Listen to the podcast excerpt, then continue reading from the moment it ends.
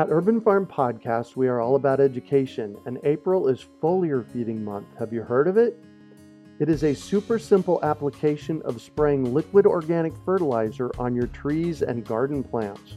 The leaves, branches, and trunks are incredible at absorbing nutrients. And if your soil isn't great or your pH is off, foliar feeding is a quick and long lasting fix to get your plants the nutrients they need. Want to learn more? Join us for our free online webinar on how to apply this amazing process to your gardens and fruit trees. Visit urbanfarm.org to sign up. That's urbanfarm.org. Greetings, urban farmers, gardeners, and healthy food visionaries. Farmer Greg here, and welcome to the 347th episode of the Urban Farm Podcast, where every day we work together to educate and inspire you to become part of your food revolution. Claiming your inner urban farmer is easy. Grow food, share it, and name your farm. Then let the world know you're an urban farmer while supporting our podcast. Pick up your Urban Farmer bling, hats, and t shirts at I'mAnUrbanFarmer.com. This Urban Farm podcast is brought to you by the 2018 Food Revolution Summit. I say food choices are our most important factor to staying healthy. The Food Revolution Summit helps us in this discovery process. It's free, online, and features 24 top food and health experts teaching us how to reduce the risk of the most notable diseases of our time. Visit urbanfarm.org forward slash summit to sign up for this life changing event. Today on our podcast, we have someone who keeps critters and pests out of our yard and garden humanely and safely. We're talking with Theresa Rooney about humane critter control. Theresa is a self taught lifelong gardener. She is a master gardener who has turned her small urban yard into a certified national wildlife habitat, home to an increasing number of welcome and unwelcome critters. She has written articles for Minnesota Gardener Magazine, teaches gardening classes, and is the author of The Complete Guide to Humane Critter Control, published by our friends at Quarto Publishing. Welcome to the show today, Theresa. Are you ready to rock the garden critter? Greg, I am ready to rock the garden critters today. Cool. So I shared a bit about you. Can you fill in the blanks for us and share more about the path you took to get where you're at today? I can do that. I'm the oldest of a large family, and we grew up always having pets. So I love animals. I used to keep fish, and I had a pet dog, and that was my dog. Animals were for me. And then my mother always grew a garden, always had a garden. Us kids worked in the garden, mm-hmm. but we also, she'd grow things like peas, and we would sneak out there and eat all the peas or all the beans. Little did we know that she was tricking us into eating our vegetables. Right. So as I grew up uh, as a teenager, I had a lot of house plants in my bedroom, lots of like Dieffenbachias and avocado trees and spider plants, Wow. things like that that I thought every teenager had. They don't. That was kind of weird. And my mother had a lot of house plants in our house. So when I'd visit other people's houses, they didn't have pets and they didn't have house plants and I thought that's a really kind of sterile environment. So I Mhm. really wanted to keep those things in my life. Lived in apartments for years. I would grow the plants I could, have the cats I could. Finally got a house. Minute I got into the house, tore up the front yard, started planting things. Right now I have a small yard filled with plants, filled with chickens, and there's no turf. And then I became a master gardener and Mhm. I found out I really like to learn about gardening. I like to share that information with people and I wanted to share good information with them and help them figure out how to work with their garden, their land, and the insects and critters that they have in their land. That's where I am. Beautiful. Well, I had Bill McDormand on the show recently, and he gave me a piece of data. He said that gardening is the biggest hobby in our country. It is. And Yeah. bird watching is second. That's what he said. Wow. Bird watchers are lots of times gardeners, and Yeah. gardeners are lots of times bird, Bird watchers. watchers. And it's really easy for you to be one or the other and get drawn into the dark side and join the other group too. So it's really easy to have those two go hand in hand because they do go hand in hand. Exactly. Before we jump into your book and critters, let, let's talk about your backyard or your, your urban yard. Certified National Wildlife Habitat. Tell me about that. That sounds fascinating. You know, it sounds so intimidating, doesn't it? But it's really easy. You just have to think what do animals need? They need things to eat, they need places to raise their young, Mhm. they need water, they need protection. So as long as you can supply those things, you can make your yard a national wildlife habitat. Then as each of us makes our yards hospitable to creatures, we can make corridors for animals to wander through. Oh, right. And we can help them build up resilient populations. Mhm. And it's just amazing. So I had to do a little research. What do birds like? What do, you know, squirrels like? And what kind of trees? What kind of shrubs? It was very interesting. So I learned a lot doing that. I'll bet. It was fairly easy to become certified because I had so many things already. I didn't have to add any more really, but it was fun. Well, nice. As I said in the intro, we're talking welcome critters, but also unwelcome critters. There are unwelcomes. hmm So I live in the middle of Phoenix, Arizona. We're four and a half million people right here in the middle of the Sonoran Desert. And, you know, if you stood on my roof and looked 50 miles in each direction, you'd see houses. Mhm. And not six weeks ago, there was a raccoon on our back patio. Sure. You know, it's amazing how the animals can adjust to living with us. They're more flexible than we are in some Uh-huh. respects. They can adjust living with us, and we have such a problem living with them. Yeah. So I think they're more flexible and adaptable than a lot of humans are. Mhm. But we can easily become flexible and adaptable so we all get along. Well, there you go. Well, and you, you told me before we started recording, you said that that didn't surprise you at all that there would be a raccoon on No. our back patio or bobcats. Did not. You know, No. recently bobcats have shown up on the property here. That's amazing. That because they're a little more skittish, but Uh-huh. you know they they've, they've got cougars out in California. We have coyotes here, right in almost downtown Minneapolis. Mhm. And if you saw the PBS special on the coyote wolf, they are actually everywhere in our cities in Chicago. There's so many that are living right there that you don't even know Wow. because we're asleep when they're out. Yeah. These are the kind of critters we're talking about. I'm going to say creating a relationship. You call it humane critter control, the guide to natural non toxic pest solutions to protect your yard and garden. So tell us about your book. I was contacted out of the blue one September day, and at first I thought the email was a joke, and then I figured, oh, I thought they were spamming me or something. Uh huh. But then I talked to the people, and they just wanted me to write a book on humane critter control. And I thought, well, I could do this. So I started it, and I worked with them, and I believe that Quarto did a fantastic job on the illustrations. It's Mhm. amazing what they did there. But they were easy to work with. We got the book going, and I had to do a little bit of research, actually a lot of research, and kind of get it all together. But I was able to incorporate a lot of the things I think, a lot of the things that have worked for me, and things that haven't worked for me into the book to help people and garden with pests and other critters that they may have around. And they're not really pests, they're just issues and challenges that we have to deal with. Right. So your concern is that we not put more chemicals out in the world. You know, chemicals are legal. And as a master gardener, I have Uh-huh. to say, if they're legal, you can use them. I just want people to understand there's repercussions to every single Mhm. action or inaction you take. So, you know, use things responsibly, but there's so many times where you don't have to use those things. You can do something else. It saves you money, it makes it nicer for the environment and the animals, and you actually come away with a better result, I think. So it's just so much fun to do it that way rather than just automatically kill something and get rid of it. Right. Because Mother Nature has the way of dealing with things, and she does it really, really well. Uh huh. And humans don't do it all that well. And every time you take control doing something that Mother Nature does, you have to keep controlling that all the time. Mhm. And it's just easier to let her figure out how to handle it. Right. So, one of the strategies that I see in your book is plants, using plants to control critters. Tell us about that. All right. What I did is I have a lot of edibles in my yard because I Mhm. wanted my yard to be a garden of eating so that anywhere in the yard you could find something to eat. In case you're weeding out there and you get really tired, there's some blueberries or something you can grab so you can Mhm. keep your strength up while you're doing whatever. And I found that all that food brought in a lot of animals. it does. So after it does. So after a year or two of growing peaches, the squirrels now know where to get peaches all summer long right. and cherries and things. So there's different things to do. What I did was I planted lots of fruit trees so that there's a lot of fruit for me and the animals so you can share. So you just plant multiples of everything. And I plant a variety of things. So I have cherries, I have apples, I have apricots and Mhm. plums. So I have a variety. So if something doesn't work or fails that year, we all still have something to eat. Also, growing a lot of herbs really help. I had problems with bunnies one year where they were girdling my trees. And you can put cl- hardware cloth around the trunks. right. But at that time, I didn't have any. So what I did is I pulled up a bunch of old garlic chives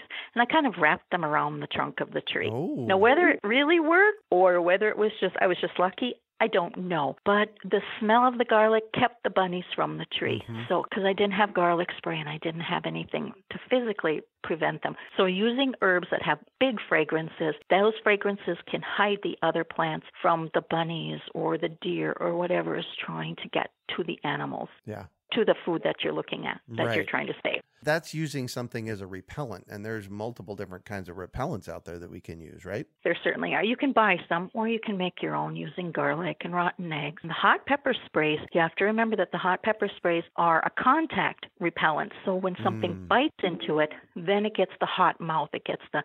So they've already bit into your tomato, or they've already bit into your squash. So they've already done the damage. So using a smelly repellent, it works better in those situations. All right. Uh, so rotten eggs, you said, will work. I don't know that I would let eggs get rotten and then put them in something, but those are some of the repellents that you will find on the market Mm. that will be very fragrant. You put them down, and maybe you'll smell them at first, but after a little while, your nose is not as sensitive, Right. and the smell level goes down, but it still bothers the animals. I love that you said fragrant. Now, I wouldn't call rotten eggs fragrant or sulfur for that matter fragrant, but I guess that is one way of explaining it. You know, and it's all just how you look at things. Uh-huh. You can look at things negative or positive, and so many times if you just change how you look at something, you can see it in a whole different light and you can accept what's going on or you can see other ways to deal with Yeah. it rather than just putting a negative connotation on it. Yeah. You smell that icky smell and you say, "Oh, I don't like that." But you Uh-huh. know what? The rabbits don't like it either. Yeah. This is a good thing. Exactly. So uh, you know there there's some pestilence out there that is you know problematic, like rats. Where you know I've Yes. had to deal with rats here with the chickens. We're going to talk about chickens here in a little while. But I've had Yeah. to deal with rats around chickens. What what are your suggestions around rat management? You know, when you, when you have a critter that you really don't want, you have to make sure your chickens are safe because the rats can get in and mm-hmm. actually impact your chicken population. So you're going to have to use hardware cloth. And those cases too, you may want to do some trapping and humanely dispose of them. Those are animals you don't want, and those are things that you really don't want to have to live with. There are just some critters that you know cause diseases and bring things in that you have to say no, you cannot be here Mm-hmm. and so you have to take stronger whether it's a repellent or good fencing and or trapping and humanely disposing i don't mean letting it go somewhere i mean you have to humanely dispatch kill the animal Yeah. in a humane fashion but always do it with love and humanity in your heart Yeah. You know, like I've heard of the possibility of poisoning animals before, and there's so many problems with that. The biggest of which is that what if your cat eats a, you know, a poisoned rat, then you're poisoning your cat. or what if that wonderful owl that will prey on the rats or the rabbits hmm eats that animal and then dies now you've lost your predator that was helping you Yeah. It's putting something in the environment that you really don't want and not just the environment thinking of the ground or the water but it's your life and your living space too do you really want to poison in your living space that can impact anything so you just don't even want to go that route Yeah. Well, that's why I've been organic here at the Urban Farm for 29 years. You know, I don't want to put that out there. I have bigger concerns about that. So, yes well you, you know and i want to say right off the bat that organic is wonderful but some of our most strong poisons are organic so always know Oh, what yeah. you're getting into when you read stuff i mean there's some really strong poisons that are organic out there so just think of that yeah. So, what are some tips for, you know, generally keeping the critters away? You have to kind of think, and this sounds funny, but you have to think like an animal or Mhm. think like an insect. Why would that animal or insect find your yard attractive? Is there cover for it? Is there food for it? Is there water? Are there safe areas where the predators can't get to them? Is there a place for them to raise their young? And this is good and bad. So, so you have to think, do I am I providing those things? If you're providing those things, they will come. Mhm. It's just like you build it, they will come. So then you have to think, how can I make whatever I want to keep away from them less attractive and let them have something that I don't mind them having? Make that more attractive. So there again, disguising what I'm saving. Am I planting it in a strategic location where I know there the critters aren't going to be? Is there something that I can plant close to the house where I can watch it very carefully so if I do get an aphid infestation, I can deal with it quickly, not putting it far away from the house where maybe it gets away from me and I don't catch it. So you just kind of have to think like a critter, hmm put yourself in their little claws, and figure out how you can make them think you don't they don't want to eat that squash they want to eat whatever you're growing for them in another area. Yeah. Well, then, uh, so recently with the bobcats and the raccoons on our back patio, I communicated with the Arizona Department of Game and Fish. They had shared with me that the four legged creatures are, their populations are exploding more. And there's really not anything they can do about urban wildlife except monitor it some. But one of the things they did share was, you know, if you have pet food out or, you know, chicken food or cat food or dog food, you don't want to leave that out at night. That's exactly right because most of these animals are active at night. Mm-hmm. So you need to make sure your garbage cans are secure. Your grill is clean. Your patio is swept up of crumbs. The birds have eaten all the bird food, so there's no bird food left in the feeders at night or on the ground. And that your chicken food is locked up and you're not feeding your chickens in the hen house where the food just sits there, and then that could attract critters too. So, yeah, if you're feeding your dog outside, you need to make sure that bowl is empty at the end of the night. Yeah. And because that's when the critters will come and, and they know where it's easier. It's easier to eat that dog food than to hunt for worms or whatever they're going to hunt for. So it's easier. You don't want to provide easy food for them. Right. They still have to be hunting and doing what they have to do. So think like the critter and don't provide easy for them. Exactly. exactly. See, it's so easy. There's no problem. right. Piece exactly.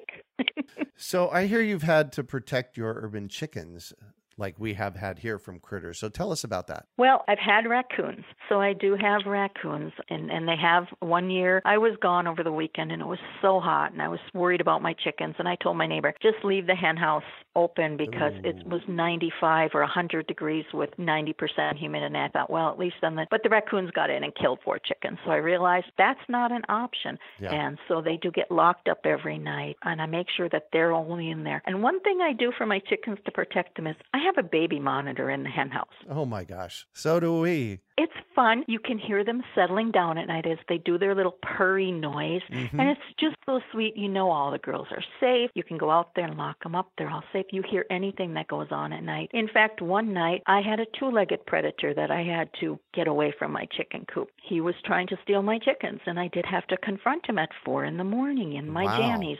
He did get one, but I kept the rest of the girls safe. So now they're under lock and key at yeah. night. So even the two legged predators can't get into them. Wow. So hold on. Some guy, I'm assuming it was a guy, came in and tried to steal your chickens? Yep. I was sitting there, and for some reason I woke up and I heard a lot of rustling in, in the straw. And I thought, those chickens are being really active at four in the morning. I wonder what they're doing. Is that a mouse? What's going on in there? So I did go out there, and he was just coming out, and I had to confront him. And wow. He ran away, but I, and the girls, of course, were flying all over the yard at that time. I did manage to catch all of them, uh-huh. but one was missing. So I don't know if he had her had killed her and she was under his coat or was coming back for a second one. I honestly don't know. Oh, I'm sorry about that. Yeah. So we actually about a year and a half ago had a bobcat or bobcats take out about 10 of our hens. Oh no.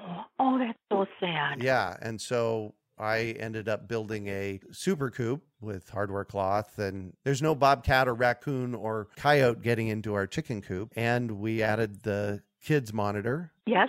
Mm-hmm. And have it locked up. Yeah. Sounds like we're doing all the right things. It sounds like you're doing the right things. It's what sometimes you have to do. Yeah. And I, I had another friend who, over the course of two weekends, people came and took her entire flock. Wow. Yeah, so now her girls are locked up under lock and key too. It's a sad thing. You don't know why people do these things. So you have to protect against two and four legged critters sometimes. Exactly. And then you cover bugs, I see in your book as well. I do. I love insects. I get so excited when I see a new insect in the yard and mm-hmm. just just get so excited. So then I can research what is it? Is it good or bad? And there's no bad insects. There's just insects who maybe aren't as welcome as others. There you go. Well, and really, so I get this question all the time. People ask me, "Well, how do I kill the bug?" Why do you want to kill the bug? Yes, that's a good second question. but also, you have to know what the bug is, don't you? You have to know what the bug is, and you have to know why the bug is there. Yeah. Is that weird little thing that looks like a tiny little alligator all over your plant something bad? No, that's a larval stage of a ladybug. Yep. And those little critters, they eat a lot of aphids. So mm-hmm. you want those weird little bugs on there. You know, are those earwigs bad for your yard? Well, they look really scary, but they also help with decomposition. They eat a lot of, of dying and dead plant material material. Uh-huh. So if their populations aren't huge, just leave them alone. Those big stag beetles, let them eat the bugs that they're going to eat. They're Yeah. scary, but don't worry about it. I got a photograph from somebody one day, and it was this, you know, dime size, prehistoric looking creature that was orange. Oh, way cool. Yeah. And they said, How do I kill this bug? And my response to them is, Why do you want to kill that bug? It's an assassin bug. They like to eat other bugs. I would love to have hundreds of assassin bugs in my yard. exactly. They're wonderful. yeah. And part of that is just, you know, helping people understand that everything has its purpose out Mhm. there. And you need to find out what its purpose is. Because if you never have aphids, you may never see ladybugs in your yard. So sometimes you have to have some of the ickier bugs to bring in some of the good bugs that you like. Yeah. You know, one of the things I've noticed in 29 years here at the urban farm is that when there's a balance, there's some aphids, and there's some, you know, other kinds of bugs, and then the ladybugs show up. Then the balance stays. Yes, it goes in a little cycle and you can understand it and you can just sit back really and enjoy it because it's nature putting on all the shows that she puts on. The population's rising and falling. It's so much fun to watch and Yeah. see and, and spend time in your garden checking that out. Beautiful. So I'm going to shift on you, and I'd like for you to talk about a time you failed, how you overcame that failure, and what you might have learned from it. Well, this is kind of a duh moment and, and I feel a little embarrassed, but let Good. me just share this with the whole world. So my garden, I created it as a certified wildlife habitat. Uh huh. And then I grew a lot of edibles, and I was getting really frustrated because the squirrels and the raccoons were taking my apples and, I, and the peaches and the apricots. I was getting so mad. Why are they here? Then it dawned on me you have a certified wildlife habitat. What did you think was going to happen? So then I had to shift and say, oh, okay, I get it now. I can share. I don't need 85 bushels of apples. I can bag the apples that I want to keep and let the squirrels and the raccoons eat the rest. Mm-hmm. So I can change how I'm perceiving the issue and I can save what I want to save, or I can just say, hey, isn't this great that I'm feeding these critters and they're eating healthy and they're not doing damage to other things like my tomatoes or the squashes because they're eating the cherries. And the birds coming to eat the cherries, there's a lot of birds that eat the cherries at the top of the tree. I eat the cherries at the bottom of the tree. There's All plenty right. for all of us. So it's not that big of a deal. I had that aha moment and I just Yeah. kind of hit my head and just like, whoa, you didn't think that one through very carefully. But that's a live and learn and then adjust and see the good side of it. Yeah. Well, and you know, you're planting enough to share. You plant enough to share, and that way too, you're causing more diversity in your yard. Mm-hmm. So not only am I seeing squirrels, but I may also see things that I normally wouldn't have seen before, different birds. I'm still hoping for snakes and things. They haven't shown up in my yard, but I keep hoping. Yeah. I need to have this activity and this diversity just keep growing in my yard.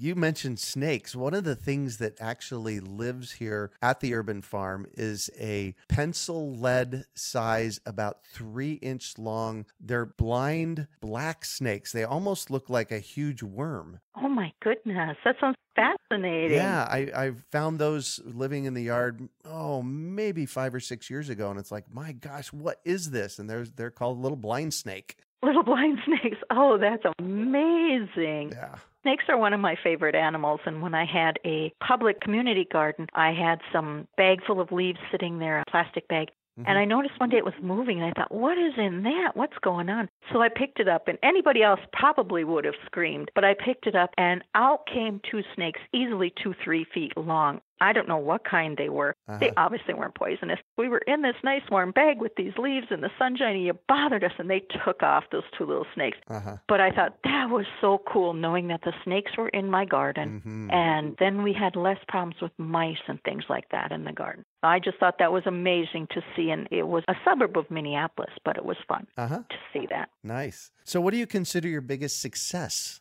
You know, it could be growing things, but I think the biggest success is every day I can see in my yard how things are working together. And that just makes me want to help them work together more. Yeah. and I've learned about permaculture and things like that. And it just helps me to be more at one with my garden. And it sounds kind of foo fooey, but it helps me garden better Yeah. because I can then sense what's going to happen. I can anticipate what's going to happen.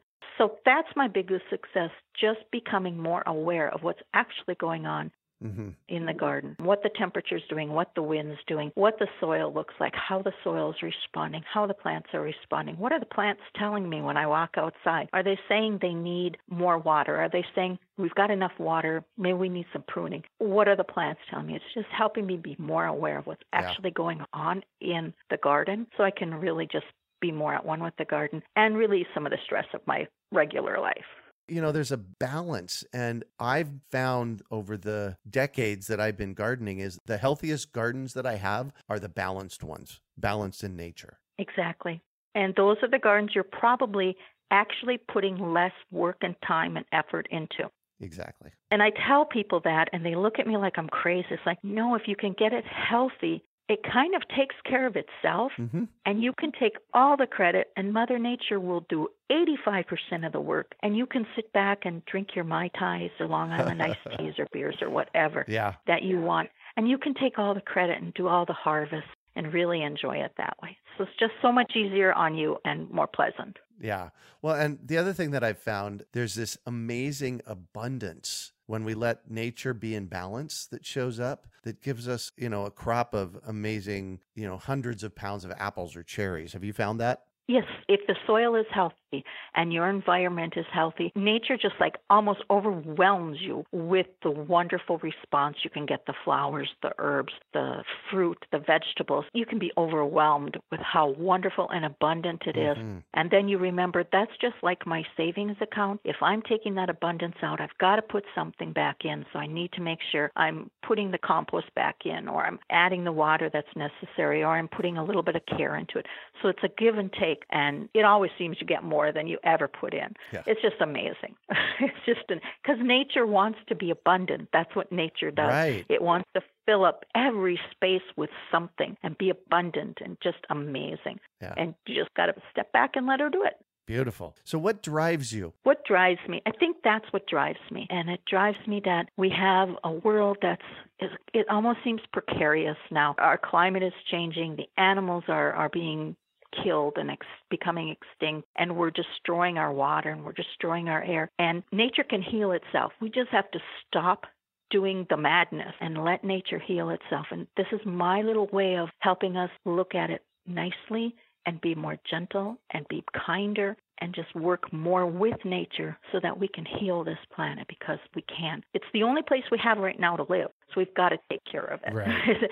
we don't have another place to go to right now. So we've got to take care of it. And I think by not being preachy, but by showing what I'm doing and just gently coaxing people along and showing them how much fun it is to do it this way mm-hmm. and how much easier it is to do it this way, that I can bring a lot of people over to this side yeah. of just having fun in the garden and, and being kind to the world. Yeah, and that's what I do too. It's like you hold up this thing called gardening and growing your own food, and it's like you can do this too, and it's easy, and people get excited. They do, and then they taste that first peach or that first apple or the first tomato and they just say this tastes nothing like what I get at the store. It's even better than the farmers market. And its food mile was 15 feet. That's yeah. amazing and they know that then they can go out to their yard at any time and find something to eat, something to feed their families. So if if the trucks are breaking down or gas is too expensive and the price of food goes crazy, you can feed your family a little bit from what you're doing in your yard. And it's amazing what your yard can do. You yeah. don't even need that much space. It's amazing what you can do right. out there and then you will have critters coming in. So think about how you can deal with them so you're not having to all of a sudden fight them because there's other ways you can get around that. Perfect. So if you could recommend one book for our listeners, what would it be and why? I can't recommend one. I have to have two. Okay. The first one I want to mention is called Bringing Nature Home by Doug Tallamy. T A L L A M Y. And this book, it opened my eyes to the native critters, the native insects, mostly insects and animals, and what they need to live, and why you may want to grow natives and let some of those weeds. So I have weeds sometimes in my yard, and they're being eaten up, but the insects are eating those weeds. They're not eating those plants that I planted. Mm, right. They're eating the weeds. So let them eat the weeds because then they leave my vegetables alone. So it just changed my mind about damage that you may see on your plants. So now when I see damage on my plants, uh-huh. I get so excited and I'm happy because something is eating those plants. And that means my yard's more diverse. It sounds kind of goofy, but that's what I do. The other book that I would recommend is Planting in a Post Wild World. And that's by Thomas Raines, R A I N E S, Mm-hmm. and Claudia West. I heard him speak and I saw the book. I had to get the book and I thought, this is what I've been thinking all the time, but he writes it so that it doesn't sound goofy and it makes sense. And it's just everything we've talked about today growing things in layers and letting Mother Nature do what Mother Nature does Mhm. and working with what you've got. And it's a really good book. So those are two that I would recommend for sure. Beautiful. And what one final piece of advice do you have for our listeners? If you think you have a problem, always know what the problem is. So identify the insect, the disease, the critter before you make any moves. And then think it through, figure out your possibilities, and do the least toxic, least impactful on the earth method that you can use. So, identification is most important. You have to know what you're dealing with. If you're going to spray something and you spray the wrong thing, you're not going to impact the critter you're trying to get rid of, or you're not going to take care of what your problem is. So, you need to identify what you've got first. Perfect. Well, thank you so much for joining us on the show today, Theresa. It's been my pleasure, Greg. Thank you, and happy gardening to everybody out there. Perfect. And how can our listeners get a hold of you? Well, I do have a personal email. I'm not that efficient at it yet. It's Terry, T E R R Y, dot 1998 dot TR at gmail dot com. Perfect. And I also have a Facebook, Theresa Rooney, and it'll actually, the little picture for the right Theresa Rooney is my book, The Complete Guide to Humane Critter Control. So I have that as my little icon, my little avatar. Oh, nice. Nice, nice, nice. You can also find show notes from today's podcast and a link for her book at urbanfarm.org forward slash critter control. We are your urban farming resource. You can find our podcast on iTunes, Google Play, Stitcher, and iHeartRadio. Also visit urbanfarm.org to find articles, podcasts, webinars, courses, and more. Well, that's it for today. Thanks for joining us on the Urban Farm Podcast. Claiming your inner urban farmer is easy. Grow food, share it, and name your farm. Then let the world know you're an urban farmer while supporting our podcast. Pick up your Urban Farmer bling, hats, and t shirts at I'mAnUrbanFarmer.com. My intent with the Urban Farm podcast is to educate and inform. So when I find a particularly good opportunity, I want to share it with everyone. The 2018 Food Revolution Summit is one of them. As you listen, you will be informed, inspired, and motivated to improve your health. You'll get cutting edge insights and information from 24 of the top food and health experts in the world. Hosted by my friend Ocean Robbins, with interviews conducted by best selling author John Robbins. This annual week long online event is free to attend. You will learn from experts you can trust about how to improve your health and reduce your risk of chronic disease. Sign up at urbanfarm.org forward slash summit to join the revolution. We hope you enjoyed today's episode of the Urban Farm Podcast. Remember to listen for tips, advice, and resources to help you on your journey with urban farming. You can find us on the web at urbanfarm.org or send us an email to podcast at urbanfarm.org. In the words of Vincent van Gogh, great things are done by a series of small things brought together. Be encouraged that with each lesson learned and skill developed, you are one step closer in the direction of your dreams.